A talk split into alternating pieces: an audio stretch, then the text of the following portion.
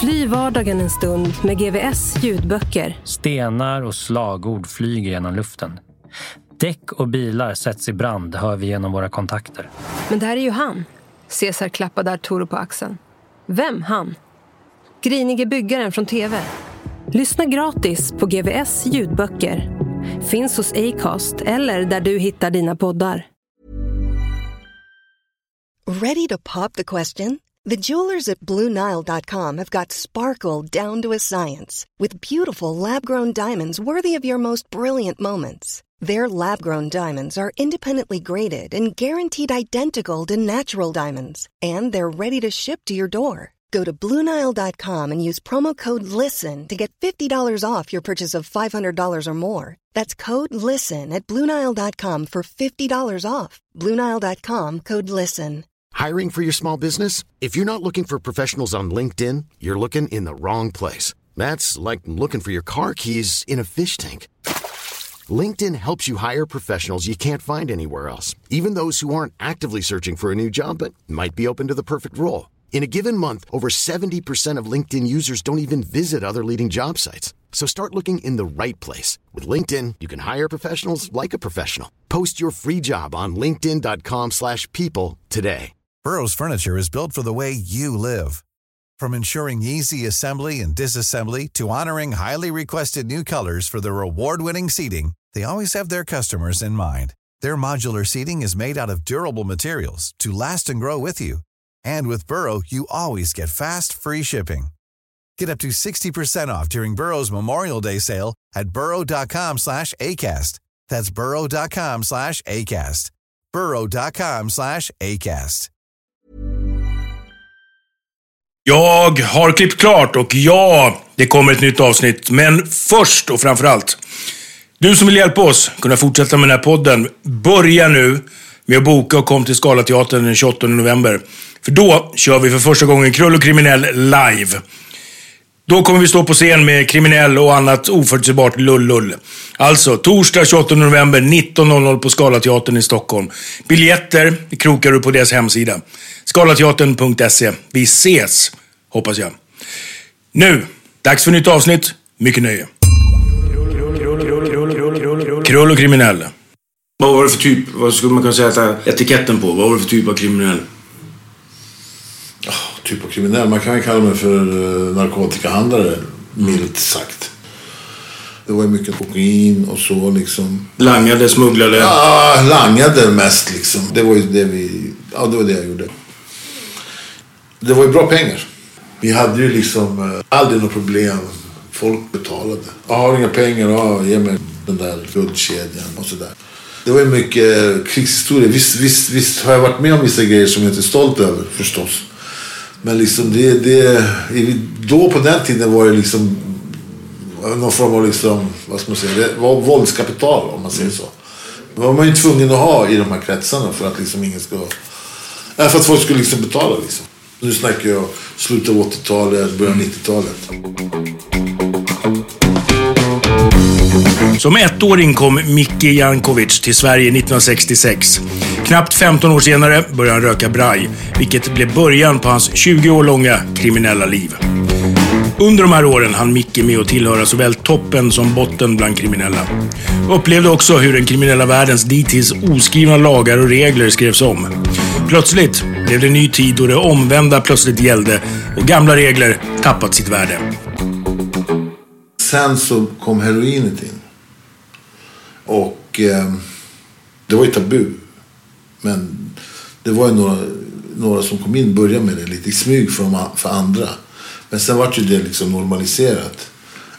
Det är som med maffian. Italienska maffian påstod ju länge att de inte skulle hålla på med det. Ah, jag vet inte. Sades det. Jag tror inte det är på den nivån. Men det Nej, var, men det just var ju, inställningen Ja, till det var ju så. Man, det, var ju liksom, det fick man inte hålla på med. Det Varför är var, det så? Ah, jag vet faktiskt inte exakt, men den är ju dödlig. Liksom. Det är mer konkret. Fast den är ju ren. Ja, men eh, jag vet inte. Men så var det i alla fall. Att det var liksom, nej, det får man inte hålla på med. Men sen var det normaliserat och jag även själv kom in i det där. Och eh, det var ju bra pengar. Så jag kan ju ärligt talat säga att jag fastnade lite i det. Att ja, jag skulle bara göra en grej, men sen var det mer. Brukade du själv också? Nej, jag tog ingenting då själv. Inte heroin, men jag gick ju på kokain och på cannabis och drack alkohol. Och liksom ute och sådär, på krogen och det. Och sen kom ju kokainet. Och sen liksom kom ju heroinet till slut. Det som hände med det här, det var att det kom in mer pengar. Men det som också hände var att jag kunde inte längre rättfärdiga mina handlingar. Jag började må sämre, jag fick så här varit orolig över liksom, snutnojor, nojor. Och jag ökade mitt kokainintag. Och att det blev normaliserat och att jag liksom började testa lite själv. Olika kvalitet, hur de rann på folie. Och jag kommer ihåg eh, hur fort jag blev torsk. Och jag kommer ihåg att jag... Eh, man kan ju säga att jag hade en arbetsdag. Liksom. Jag vaknade nio på morgonen, kanske åtta på morgonen. Sen hade jag möte inbokade. Sen en morgon när jag vaknade så kände jag mig så här förkyld. Så här. Jag tänkte, fan blir sjuk. Liksom. Så, då kom en polare in till mig som, ja vi skulle åka iväg. Då sa jag, fan jag tror jag börjar bli förkyld. Så då sa han till mig, vadå har du börjat röka heroin på kvällarna? Jag har bara gjort det tre kvällar. Han bara, du är dålig. Du. Jag bara, men det är omöjligt. Jag har bara gjort tre kvällar. Nej, men du har nog fått torska dit. Jag bara, va? Då sa han, men ta, ta lite grann och lägg det på en folie och testa. För jag bara tog ett litet blås och då blev jag frisk. Och då förstod jag, shit, fan jag är torsk. Men samtidigt så började jag gilla den här. För den, eh, vad ska man säga, påtändningen. Den gjorde så att jag liksom, alla det här, allt det här dåliga måendet jag hade. Det stängdes av. Dövare, ja. det dövade helt det här. Men sen, liksom, det här, liksom, jag spårade ur. Jag hade ju tillgång. Så, så liksom, jag rökte, började röka extremt mycket tänker på den här inställningen till att just heroinet är sånt big no-no. Har det att göra med din bakgrund, vi säger Serbien och allt det där, att det är som någonting som man pratar om i släkt och bland familjer, vänner och att det sen låg som ryggsäcken ja, för att du visste att du gjorde fel? Ja, det är vänner och kanske ja. inom familjen.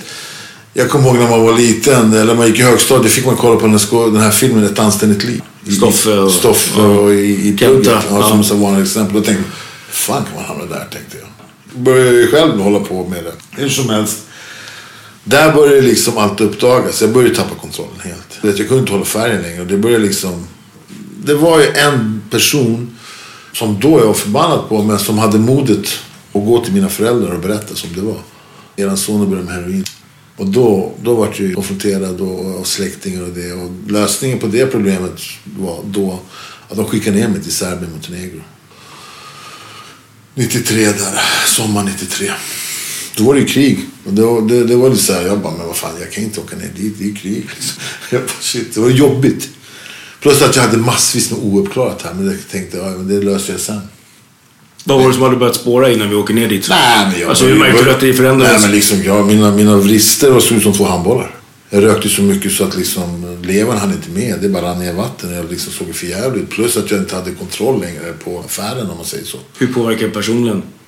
Jag liksom var ju helt, jag var ju liksom helt väck. Jag, ja, jag kommer knappt ihåg så mycket av den tiden. Jag tänkte, blir man mer apatisk och tappar och glömmer grejer eller blir man bara dum i huvudet? Nej, jag... Pff, glömmer och glömmer. Ja, det gjorde det säkert. Men eh, ja, jag tappade kontrollen. Jag hade, det tog över. Så att du hamnade i andra problem istället? Alltså jag kunde ju sköta liksom. Alltså det var, alltså jag gick ju inte själv ut på gatan om man säger så. Jag hade ju vänner liksom. Som samarbetspartners. Så det, det där rullade ju på ändå. Men, men det var, jag var inte med i matchen liksom. Så, men hur som helst. Eh, jag var ju där nere ett helt år. Tog inga droger där. Jag drack. Jag såg inte kopplingen. Då jag förstod inte att det var kopplat till varandra. Så jag trodde allt var lugnt. Jag träffade min nuvarande fru där nere. Hon blev gravid. Och eh, innan hon fick komma så skulle jag vara här en månad innan. Sen fick hon komma. Jag tänkte perfekt, nu är jag här en månad innan. Då hinner jag lösa, driva in pengar någon som skyller mig pengar och fixa allt. Så när hon kommer är allt klart. Men så var det inte. Började kröka och sen kom ju kokainet. Och sen kom heroinet till slut igen. Så när min stackars fru kom till eh, Arlanda då var jag påtänd av heroin. Och allt som jag hade trott var lugnt var inte lugnt. Vänner som skulle hålla pengar och det var inte så som... Ja, man kan säga att de är inte mina vänner. Det var, ja, det var liksom annat. Det var inte som jag hade tänkt. Verkligen inte. Men förändringens tid hade bara börjat för Micke, som snart skulle gå från driftig knarklangare till utstött pundare. Jag kunde ju hämta grejer. Jag hade ju kokain och sånt. Heroin. Utan att betala, utan betala sen. Så jag hade ju så kontakter om man säger så. Men jag var ju, då kommer jag ihåg, blev kallad till ett möte. De har hämtat upp mig, två äldre landsmän till mig. Jag sätter i bilen, vi åker och tänkte, vad fan är det nu? Vad fan vill de? Du vet, jag har ju respekt för dem, de är äldre än mig och så. Det var som en film, kommer jag ihåg. Fick sitta fram och han satt bak och de började fråga ut mig massa saker. Just om det här med heroin. Vi har hört att du börjar med heroin. Jag bara, nej. Nej men det är så. Det, här, det är därför vi träffar dig nu. Från och med nu. Så du vet. Du får ingenting någonstans. Du kommer hamna på gatan. Jag bara, vad fan, jag har jättekränkt. Men eh, så var det. Och eh, de sa, vi har gjort affärer för så många år. Allt har gått bra. Du vet själv vad som händer. De som går på heroin och kan inte göra rätt för sig. Bla bla bla. Det kommer gå till helvete. Och vi vill inte att det ska ske. Så pum, från och med nu allt, alla dörrar stängs. Och så var det. Jag kunde inte gå någonstans. De såg ju ner på det. De sa du kommer hamna på gatan. Och det stämde ju. Du kommer hamna på plattan. Ja, och det stämde ju. Så det var på den nivån så, så småningom. Jag var ju beroende av den här skiten. Och då var min kriminalitet helt annorlunda. Då var jag tvungen att fixa pengar till år sedan. Innan hade man ju grejer. Sen hade man inga grejer. Det var ju mer att jag liksom kanske kunde köpa loss en fem gram heroin och kanske sälja. Men det var ju, det var ju klart en helt annan nivå. Innan så var det liksom på krogen. Men då var ju också mest, man höll ju på med kokain mest då. Tänkte du någon gång, vad fan har hänt eller? Vad hände?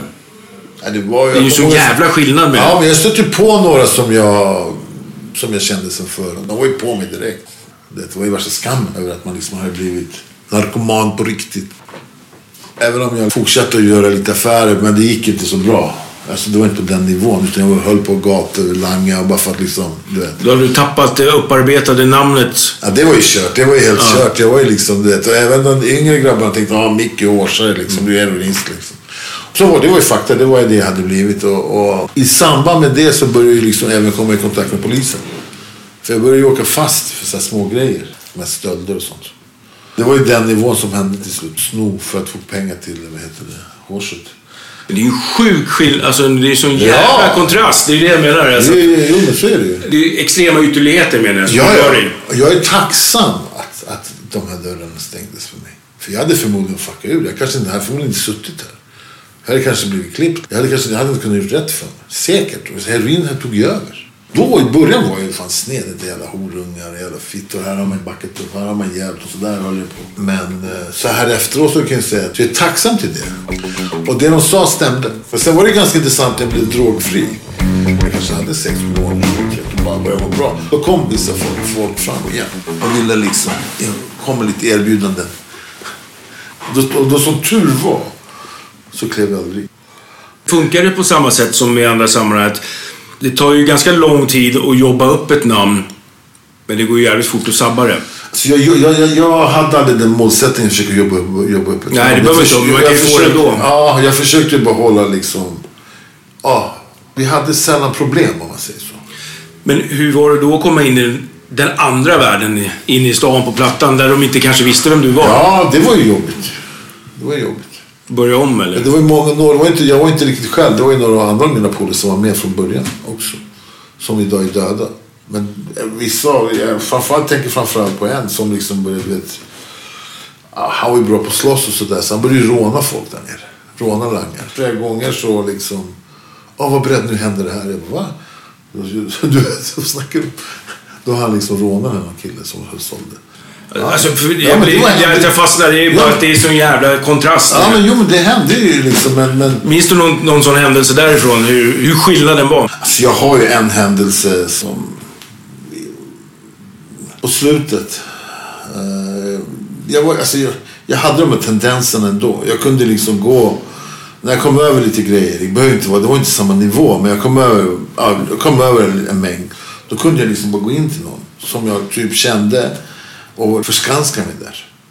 jag stack ju hemifrån. Jag hade ju fru och barn. Tände av. Och sen, sen tände jag på och sen gick jag in till lägenheter där folk bodde som jag kände. Typ flyttade in.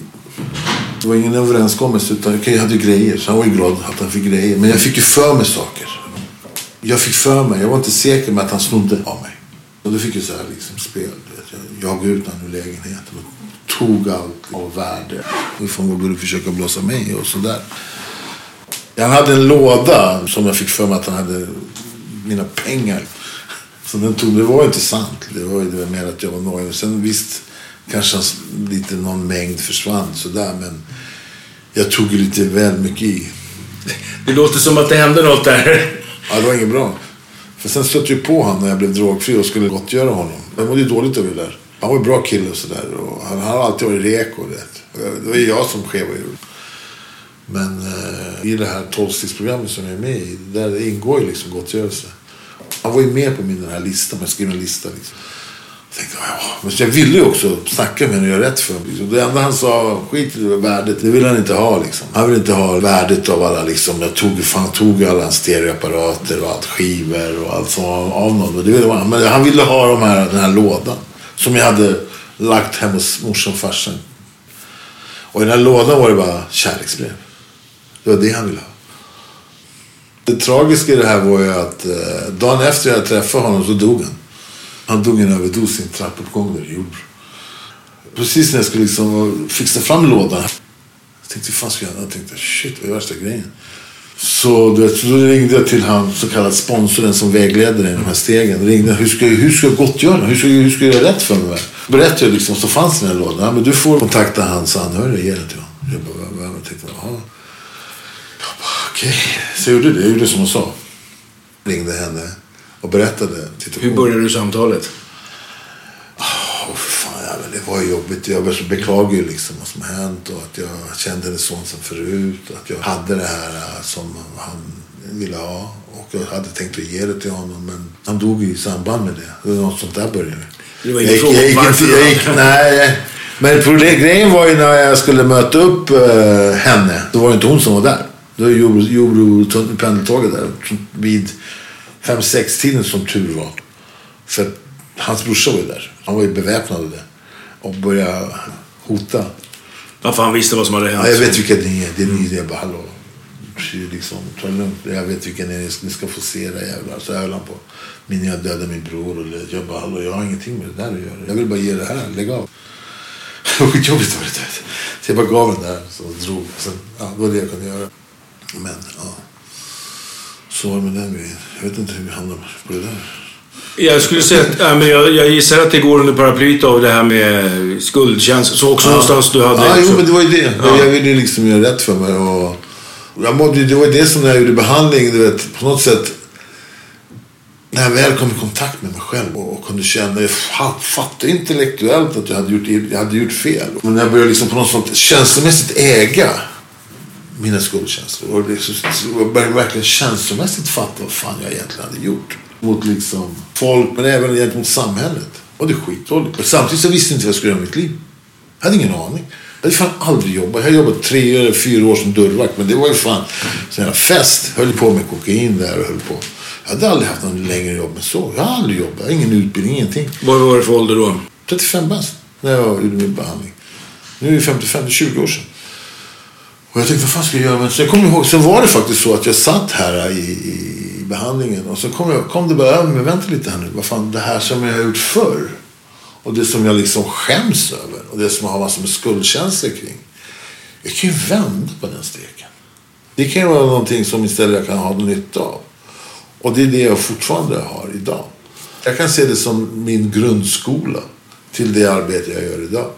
Vad exakt är det i det? Förutom att man tänker att du har lättare kanske att nå människor för att du har din bakgrund. För att det finns någon form av ömsesidig, man förstår varandra. Men vad skulle du säga är erfarenheten du idag kan omvandla i det praktiska jobbet? Alltså det, det du nämner själv där är ju det viktigaste. Det är absolut det viktigaste. Jag vet ju själv hur det var för mig. Jag lyssnade inte på någon. Det var en jävla tur att det fanns framförallt tre personer som jag knarkar med och har gjort affärer med. Som jag träffar på. Som liksom tog mig på mitt första möte. Och när jag liksom kunde se att de, jag visste hur de hade varit förut. Alla hade ju också gått på hårs. Jag lyssnade inte på någon annan förutom dem. De andra dömde jag ut på något sätt. Även de som gick på möten. Så det är huvudnyckeln. Liksom. Jag brukar säga att jag har nyckeln till grabbarna. Jag var inte beredd att lyssna på någon som inte hade varit med själv. Så var det för mig. Framförallt i ett tidigt stadium av förändringsprocessen. Vad är jobbigast i hela processen skulle du säga? Jobbigast är ju att se sanningen om sig själv. Den sved ju liksom och gjorde ont. Och vilken skada jag hade åsamkat. Framförallt de närmaste. Mina föräldrar, min fru. De hade liksom, eh, det var ju mycket, mycket värre än jag trodde. Min farsa sa ju till mig. Han beskrev så här, min farsa. Och han ville frid. Han dog för ungefär ett och ett halvt år sedan. Han beskrev till mig så här. Föreställ dig att, du är ett, att det pågår ett krig, sa han. Jag bara, okay. Och du är en soldat i det här kriget. Du är i fronten. Det har pågått i 20 år. Varje gång telefonen har ringt här hemma så har jag trott. Nu kommer beskedet att du är död. Det vart så jävla stort när han liksom pratade sådär. Tänkte hur många gånger har telefonen ringt egentligen? Och när han även började säga att han inte längre kunde umgås med liksom sina vänner, spela schack och spela kort, spela biljard och sånt där. På grund av mig. Jag fattade aldrig det. Han pallade inte längre ljuga. Om mig. Alltid när alla frågade hur är det med Micke, då sa han det är bra. Fast alla visste att det inte var det. Min fru stackaren som liksom jag ljög för. Jag var oärlig från början. Hon frågade mig vad jobbar du med? Pff, vad fan ska jag säga? Jag sa, jag kom på, jag jag är festfixare. Hon bara, va? Vad är det för yrke? För det var lite inne då på den tiden. 90-talet där. Jag var ju oärlig. Hon kom ju hit, liksom, släppte allt. Blev gravid med mig och kom hit. Det hon träffade var en liksom flummig heroinist. På Arlanda. Det kan inte vara någon jävla lek. Det är väl det mest smärtsamma liksom. Att, att, att det, det, det är det. Efter att ha blivit dömd för diverse stölder fick Mickey så kallad kontraktsvård och bodde då i åtta månader på behandlingshemmet Hatten. Det blev till slut vändpunkten och vägen ut ur kriminalitet och bort från missbruk. Idag använder sig Micke av sina erfarenheter och hjälper andra på samma sätt han själv blev hjälpt. Och på samma behandlingshem, Hatten. En av de största vinsterna för mig av att tillfriskna, det var att jag kunde se mina föräldrar i ögonen. På riktigt, efter 20 år. Det hade inte jag gjort även långt innan heroinet. Även när jag började hålla på med jag var ju även fotbollshuligan när jag var 18-19 bast. Från då egentligen. Även när jag började röka första brajan liksom, när jag var 15-16. Där började det här med att man inte pallar se dem i ögonen. När, Det, när började de våga tro på dig? den, vill du höra den berättelsen? Så här var det när det gällde min farsa i varje fall. I början var det jävligt viktigt Eh, för mig att vet, man går på de här mötena och får massa medaljer för drogfri tid. Jag kommer ihåg 30 dagar liksom. Du vet. Man fick en massa ja, men, en sån här bricka. Det var ju så här, wow. För mig var det otroligt. Jag kunde inte vara drogfri tre dagar. 30 dagar, 60 dagar, 90 dagar, halvår. Det var liksom... pff. Ett år, jag kommer ihåg, då hade de ett så här stort NA-möte på Mariahissen. Då kom folk dit och hämtade brickor. Det kanske var ett par hundra pers där. Jag kommer ihåg, jag tog med mig hela familjen. Jag ska hämta ett års bricka. Liksom. Det här, hur stort som helst. Du blev ingen student, men det blev en bricka. Det blev en bricka, ingen student. I varje fall. Sen, sen började jag närma mig två år. Då började jag tänka lite de här banorna. Vad fan ska jag ha en medalj för liksom dra för tid? Började jag tänka liksom. Varför ska jag liksom ha klapp för någonting som jag borde gjort för länge sedan? Sen ska jag gå och lägga mig. Så tänkte jag, okej, okay, imorgon bitti när jag vaknar har jag två års drogfrihet. Undrar hur det kommer kännas, tänkte jag. Somna, vakna. Ah, jag har två år. Vad känner jag? Eh, nej, precis som igår. Det är ingenting. Skit i det där liksom. Gick och jobbade. Kommer hem. Så jag ser min fru har gjort ordning lite sådär. Käk och så sallad. Så jag, du vet, jag bara spelar ju dum, du vet. Jaha, är någon, vad är det här liksom? Är det någon speciell dag idag ungefär liksom? Hon bara, hallå jävla idiot. Det är ju fan, du har ju två års drogfrihet idag. Jag bara, vad är det idag ungefär liksom? Och så säger hon så här till mig. Hörru, jag pratade med din pappa precis. Vet du vad han sa till mig? Jag bara, nej. Att den här dagen och den dagen du föddes är de två största dagarna i hans liv. Och så kommer du hem med den här attityden. Sen har jag snackat med farsan. Så det, det var ju så att han, han hade inte sagt det till mig, men han hade sagt för sig själv. Om min son killar två år, då kan jag, kan jag börja lita på honom igen. Och jag tror på honom. Det jag vart jättestort. Och då hade jag låtit tänka, fan shit, det här har gått i två år. För senaste året och trott att allt var lugnt. Det har det inte varit tydligen. Det som jag också gjorde i KRIS, förutom att föreläsa, det var att starta ett fotbollslag. KRIS IF. Eller jag. Jag var en av dem, men jag var väldigt drivande i det kan jag säga. Det var nästan en, envåldshärskare i det. Styrde helt det där fotbollslaget. Kom serben fram. Ja, och kanske. Jag vet inte. Jag var, men det var så det var. Och jag kommer ihåg Jag hade ju en liten dröm om att bli fotbollstränare någon gång i tiden. Ja, så då var det liksom kriminellas revanschsamhälle spelade fotbollslag. Och det var, där, där var det ett problem. Det var, laget var ju till för, för de som hade liksom gått in i det här drogfria livet och liksom kommit ur det andra. I varje fall på väg ur. Men sen var det ju också även någon form av uppsökande verksamhet. Och Jag hade som krav att okej, det är det här som gäller. Om ni ska vara här, jag skiter vad ni gör där ute. Om ni ska vara här, ni får fan vara drogfria. Ni får lägga bort era kriminella värderingar, bla bla bla. Det var en svår uppgift. Jag kan, ja, jag kan tänka, jag- bakåt när jag kollar. Jag höll ju på med det i nio bast med det laget. Alltså. Jag har ju hållit på med fotboll själv i Jobro, med jugoslaviska laget i Jobro. Så jag kände ju massa med fotbollsspelare. Vi behövde ju få in fotbollsspelare för att inte torska matcherna. Men det var ju några där som inte liksom hade ens det här problemet. Är du med? Så de fick ju vara med ändå. Som inte hade vilket Nej, problem. de hade inte något problem med kriminalitet och droger. Men i varje fall, men då var det några som eh, började hänga som liksom... Eh, på den tiden var det några som var ganska högt uppsatta i den kriminella världen i Stockholm. Från Jordbro. Från Jordbro. Och jag visste ju om liksom, jaha nu kommer de grabbarna. Okej. Alla visste inte vilka det här var. Framförallt en kille visste inte vem den ena var. Och det var en situation där på, det var inomhusträning. Det kan bli ganska intensivt. Så, så, så de rök ihop. Jag, jag misstänkte, jag var rätt hundra på att han som kriminell hade en puffra på sig. Inte När han spelar fotboll? Nej, inte när han spelade, men i jackan. Samtidigt så liksom när jag såg att det här skedde, då var det andra som klev i och avbröt det. Och den andra killen var ganska stark, den här som inte var kriminell. Som, han visste inte vem det här var på det sättet. Som tur var så, så förstod jag det här. Jag var redan nästan framme vid jackan när han kom till jackan. Inte för att det var ett naturligt beteende utan för att han var den typen. För jag misstänkte starkt att han skulle dra fram puffran. Alla var nojiga för honom.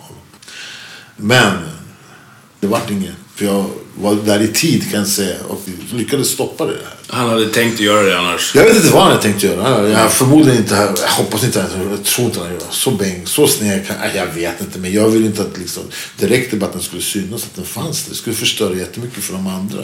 Dels har tagit ett avstånd från det livet och liksom, kommer inte våga gå och träna fan. Folk som beväpnade på träningen. Kriminellas revansch i samhällets träning. Jag bara wow, det vart ju värsta grejen det här. Och, och jag tänkte att Ja, träningen avbröts och liksom, den här killen var ju rädd. Han kom aldrig mer, den här killen. Men nu var det ju det här liksom att eh, det här uppdagades och det här kunde ju inte hålla hämning inför liksom KRIS var uppbyggt på hederlighet och äh, du vet, så jag var ju tvungen liksom, då, då säger någon där på ledningen, du får ju stänga av den där killen. Jag bara stänga av. Liksom. Jag tänkte, okej. Det här är en kille som jag känt sedan han var liten. Och jag vet ju liksom, okej, då ska jag gå till eh, Leila där i Jordbro. Och liksom- Pizzerian. Ja, jag ska gå dit och styrt upp ett möte. Nu ska jag gå dit. Alltså det var ju mitt gamla ställe där. Och nu var det hans, bokstavligen också. Men du kände oro då? Ja, men det kändes ju obehagligt. Nu ska jag gå dit helt naken liksom. Och bara säga hallå. Är det för att du då hade lämnat den världen? Jag hade lämnat den världen. Jag visste vilken värld det var. Förmodligen även mer våldsam än... Alltså förmodligen... eh, Ja, den var ju, det visade sig att den var lite mer våldsam. Ja, lite mer. Det var liksom obehagligt att gå dit helt enkelt och säga till honom tyvärr du får inte vara med nu, du är avstängd. Det sätter ju ändå ribban med tanke på att alla visste då vem du var. Ändå. Innan jag, där, i det området visste alla vem jag var i Jordbro. Så det satt ju där liksom. Det var ju jag, som tur var inte bara han, det var ju fler som satt där. Berätta, du går in i pizzerian. Jag går in och tjena, tjena, han bara... Hur ser det ut då? Hur många är det som sitter och vad Det gör? var sex pers tror jag som satt vid det ena bordet här direkt här, man kom in. Så satt jag där. Och ni hade bestämt möte så de väntade Jag på dig. det vi, hade, vi sa vi ska ha ett möte om det som har hänt. Att du drog en puffra på träningen. Du vet vad det här är för något. Sådär.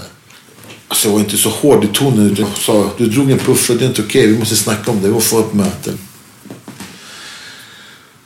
Det var väl inte så många som sa till de där grabbarna vad de skulle göra. Men de, de har ju känt mig sedan de var lite små. Så jag, så jag tänkte det är nog rätt lugnt. Men ändå var jag, fan vet jag, jag kanske flippar ut. Men jag sa till honom liksom, tyvärr du kan inte komma och träna någon mer. Hur hade du tänkt att du skulle formulera det? Eller så var du bra Jag kommer inte ihåg jag formulerade mig, men det var ju något åt det hållet. vet. Jag la ju upp det så du vet, du vet ju vad det här är för organisation och liksom, du vet, jag har ett ansvar och bla bla. Tyvärr så måste jag meddela att du är avstängd. Och det känns ju jävligt jobbigt att komma hit och säga det till dig. Men alltså, det är det som gäller. Han tog det. Det vart inget idé alls. Han blev förstås. Det är två saker som är sjuka i det. Ja. Det är ju dels att du med din erfarenhet och bakgrund går till det mötet och känner så. Eh, på ett sätt. För att du ändå är ett namn. Men du också, kan man tänka sig då att det har ju med att du kanske vet vad det kan innebära. Nummer två, det är att du tidigare berättade om att de äldre, man har alltid respekterat de äldre. Här går du dit till det här mötet med en kille som är, hur mycket, många år yngre? Han är väl en eh, 12-13 år yngre. Eller var. Var och känner den respekt. Ja, Alltså ja, förstår du? Ja, jo, jo. Ja, men jo, jo. Men jag tror att han respekterade mig också. Ja, men du förstår vad jag menar. Det hade, hade det inte hänt förr? Alltså var det också någon form av... Jag tror inte, det där, det där tänkte jag inte ens på. Nej, men nu när vi pratar Ja, om nu, det. när Jag du, säger... nu när du nämner det, men ja. Ja, jag vet inte om det är samma grej. Ja, det- på det- sätt och vis kan det vara det. Men visst, jag tänkte inte de banorna. Men det har nog med det att göra att han respekterade att jag var äldre än honom. Mm. Och att jag liksom ändå... Ja. Jag tänker också att det har med kriminaliteten i stort lite grann att göra. Att det, det är inte regler som gäller idag som gällde Det verkar inte vara så, jag vet inte. Det verkar vara lite väl nu. Vad känner du när du går därifrån och lämnar det bakom dig? Det känns skitskönt att det inte varit något jidder. Ja, det förstår jag. Men jag menar, där var du inne och nosar på den gamla världen och sen går du ut och tar frisk luft igen. Ja, ja, men så var det Och jag var ju där i början av dro- drogfriheten och mötte ju upp. Jag kommer ihåg, på den tiden var det ju liksom serbiska landslaget spelade fotbollskval och sånt. Och då var det en polare som hade en pizzeria där. Och han hade sån här parabol och det, så det var bara där man kunde se matchen. Jag kommer ihåg när jag kom dit och alla bara, och du vet, alla nästan rökte braj. Och så började de hålla på och smussla bara för jag var där. Jag sa snälla grabbar, fan. Jag vet ju att ni röker bra här bakom. Vad fan är det med Ni vet ju, jag är fan liksom... Kom igen, sluta smyg. Det blir bara pinsamt för mig. Vad Fan, jag känner- mig inte ovälkommen. Rök ni jävla joint, skit väl jag i. Det var ju det som hände liksom eh, med tiden, att man gled ifrån varandra. De var inte intresserade av att vara med mig. Jag var ju drogfri, visade det sig. Sen visade det sig att många av dem som man trodde var sina polare, på annan nivå trodde man, visade sig att det inte riktigt var så. Det är egentligen det huvudsakliga gemensamma man hade var drogerna. Om det förr var drogerna som fick det att funka, eller hitta någon form av glädje. Vad är, skulle du säga att det är idag? Hitta någon form av glädje. Alltså, ja, det... det... Framförallt är förstås att jag är tacksam att jag är närvarande i mina barns process och att jag eh, har förmånen, måste jag säga, att de kommer till mig med intima grejer. Det är stort. Jag har ju två döttrar. Det är häftigt. Sen är det ju häftigt att se när folk tillfrisknar här. Att man får följa och vara med i det. Eh, Jag vet inte, det är, det är en fråga som jag kan prata länge om. Det fattar jag. på, men, men eh, ja, att jag har fattat att ansvar ger frihet. Det trodde jag var tvärtom förut. Jag trodde att jag var tvungen att känna mig fri för att kunna ta ansvar. Det är tvärtom. Om det tog två år för pappa att känna någon form av lugnet. Hur lång tid skulle du säga för dig själv tog det, eller har det tagit, att känna att det, det är gammalt? Home free. Ja, lite så. Det är ju så här att man är aldrig home free. Man måste fortsätta att kolla inåt och göra sin egen inventering och se till att man inte hamnar i det här gamla tankesättet. Jag brukar ju också märka på grabbarna att de liksom, man går in i det här gamla tänket innan man återfaller. Så det, sker- det viktigaste av allt. Att jag måste hela tiden tänka på att det här är en färskvara. Drogfriheten och tillfrisknandet är en färskvara som jag måste ta hand om. Om jag inte gör det så kommer jag tillbaks. Jag är inte rädd. Så är det. Jag är inte rädd för något. Du känner aldrig en oro längre? du? Nej, inte när det är droger och sånt. Liksom. Nej, nej, men det halkar tillbaks på något nej, sätt. Nej, Det är sällan man kan tänka sig att en serb är rädd. Men lika sällan kan man tänka sig att en serb fnittrar.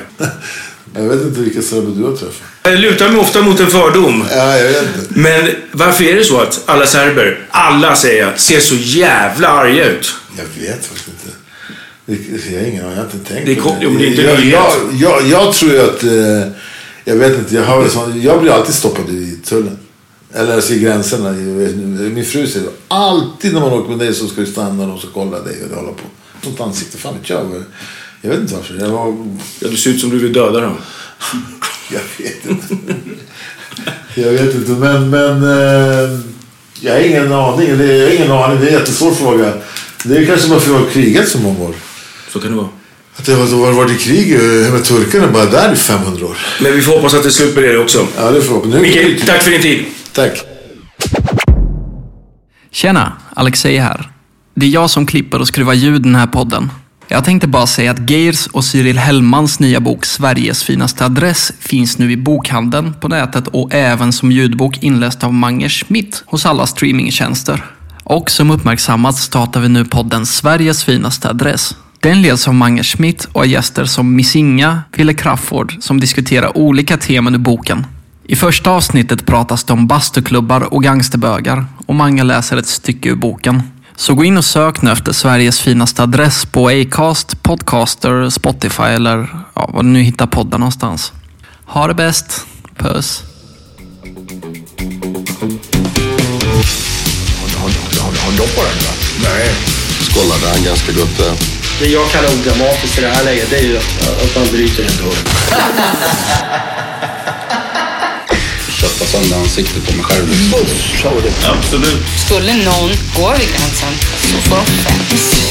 Om du stjäl denna Ferrarin så får du en miljon. Absolut inte. Det var väl tredje gången jag hade smashat det stället. Står med revolver under huvudkudden. Fuck den då, då kör jag mitt race. Jag sopar på honom utav helvete. Du bor i min trappa, jag ska kriga med dig. Gud vilken svår fråga. Ganska bra fråga. det var skitbra. Cool fact a crocodile can't stick out its tongue. Also, you can get health insurance for a month or just under a year in some states. United Healthcare short term insurance plans, underwritten by Golden Rule Insurance Company, offer flexible, budget friendly coverage for you. Learn more at uh1.com. Even on a budget, quality is non-negotiable. That's why Quince is the place to score high-end essentials at 50 to 80% less than similar brands. Get your hands on buttery soft cashmere sweaters from just 60 bucks, Italian leather jackets, and so much more. And the best part about Quince, they exclusively partner with factories committed to safe, ethical, and responsible manufacturing. Elevate your style without the elevated price tag with Quince. Go to quince.com slash upgrade for free shipping and 365-day returns. Confidence starts with loving who you are. And when your skin feels nourished and glows on the outside, you naturally radiate confidence from the inside. Give your skin a glow up with Osea's clinically proven Mega Moisture Duo. This ultra hydrating body care features two of Osea's best sellers, Undaria Algae Body Oil and Undaria Collagen Body Lotion. These seaweed powered heroes use skincare level ingredients normally reserved for your face for results you can see and confidence you can feel. Osea has been making clean, clinically proven seaweed infused face and body care products for over 28 years. This luxurious skincare is vegan, cruelty free, and climate neutral certified, so you never have to choose between your values and your best skin. Glow from the inside out. Get 10% off your first order with code GLOW at OseaMalibu.com. That's O S E A Malibu.com code GLOW. Fly vardagen en stund med GVS ljudböcker. Stenar och slagord flyger genom luften. Däck och bilar sätts i brand hör vi genom våra kontakter. Men det här är ju han. Caesar klappade Arturo på axeln. Vem han? Grinige byggaren från TV. Lyssna gratis på GVS ljudböcker. Finns hos Acast eller där du hittar dina poddar.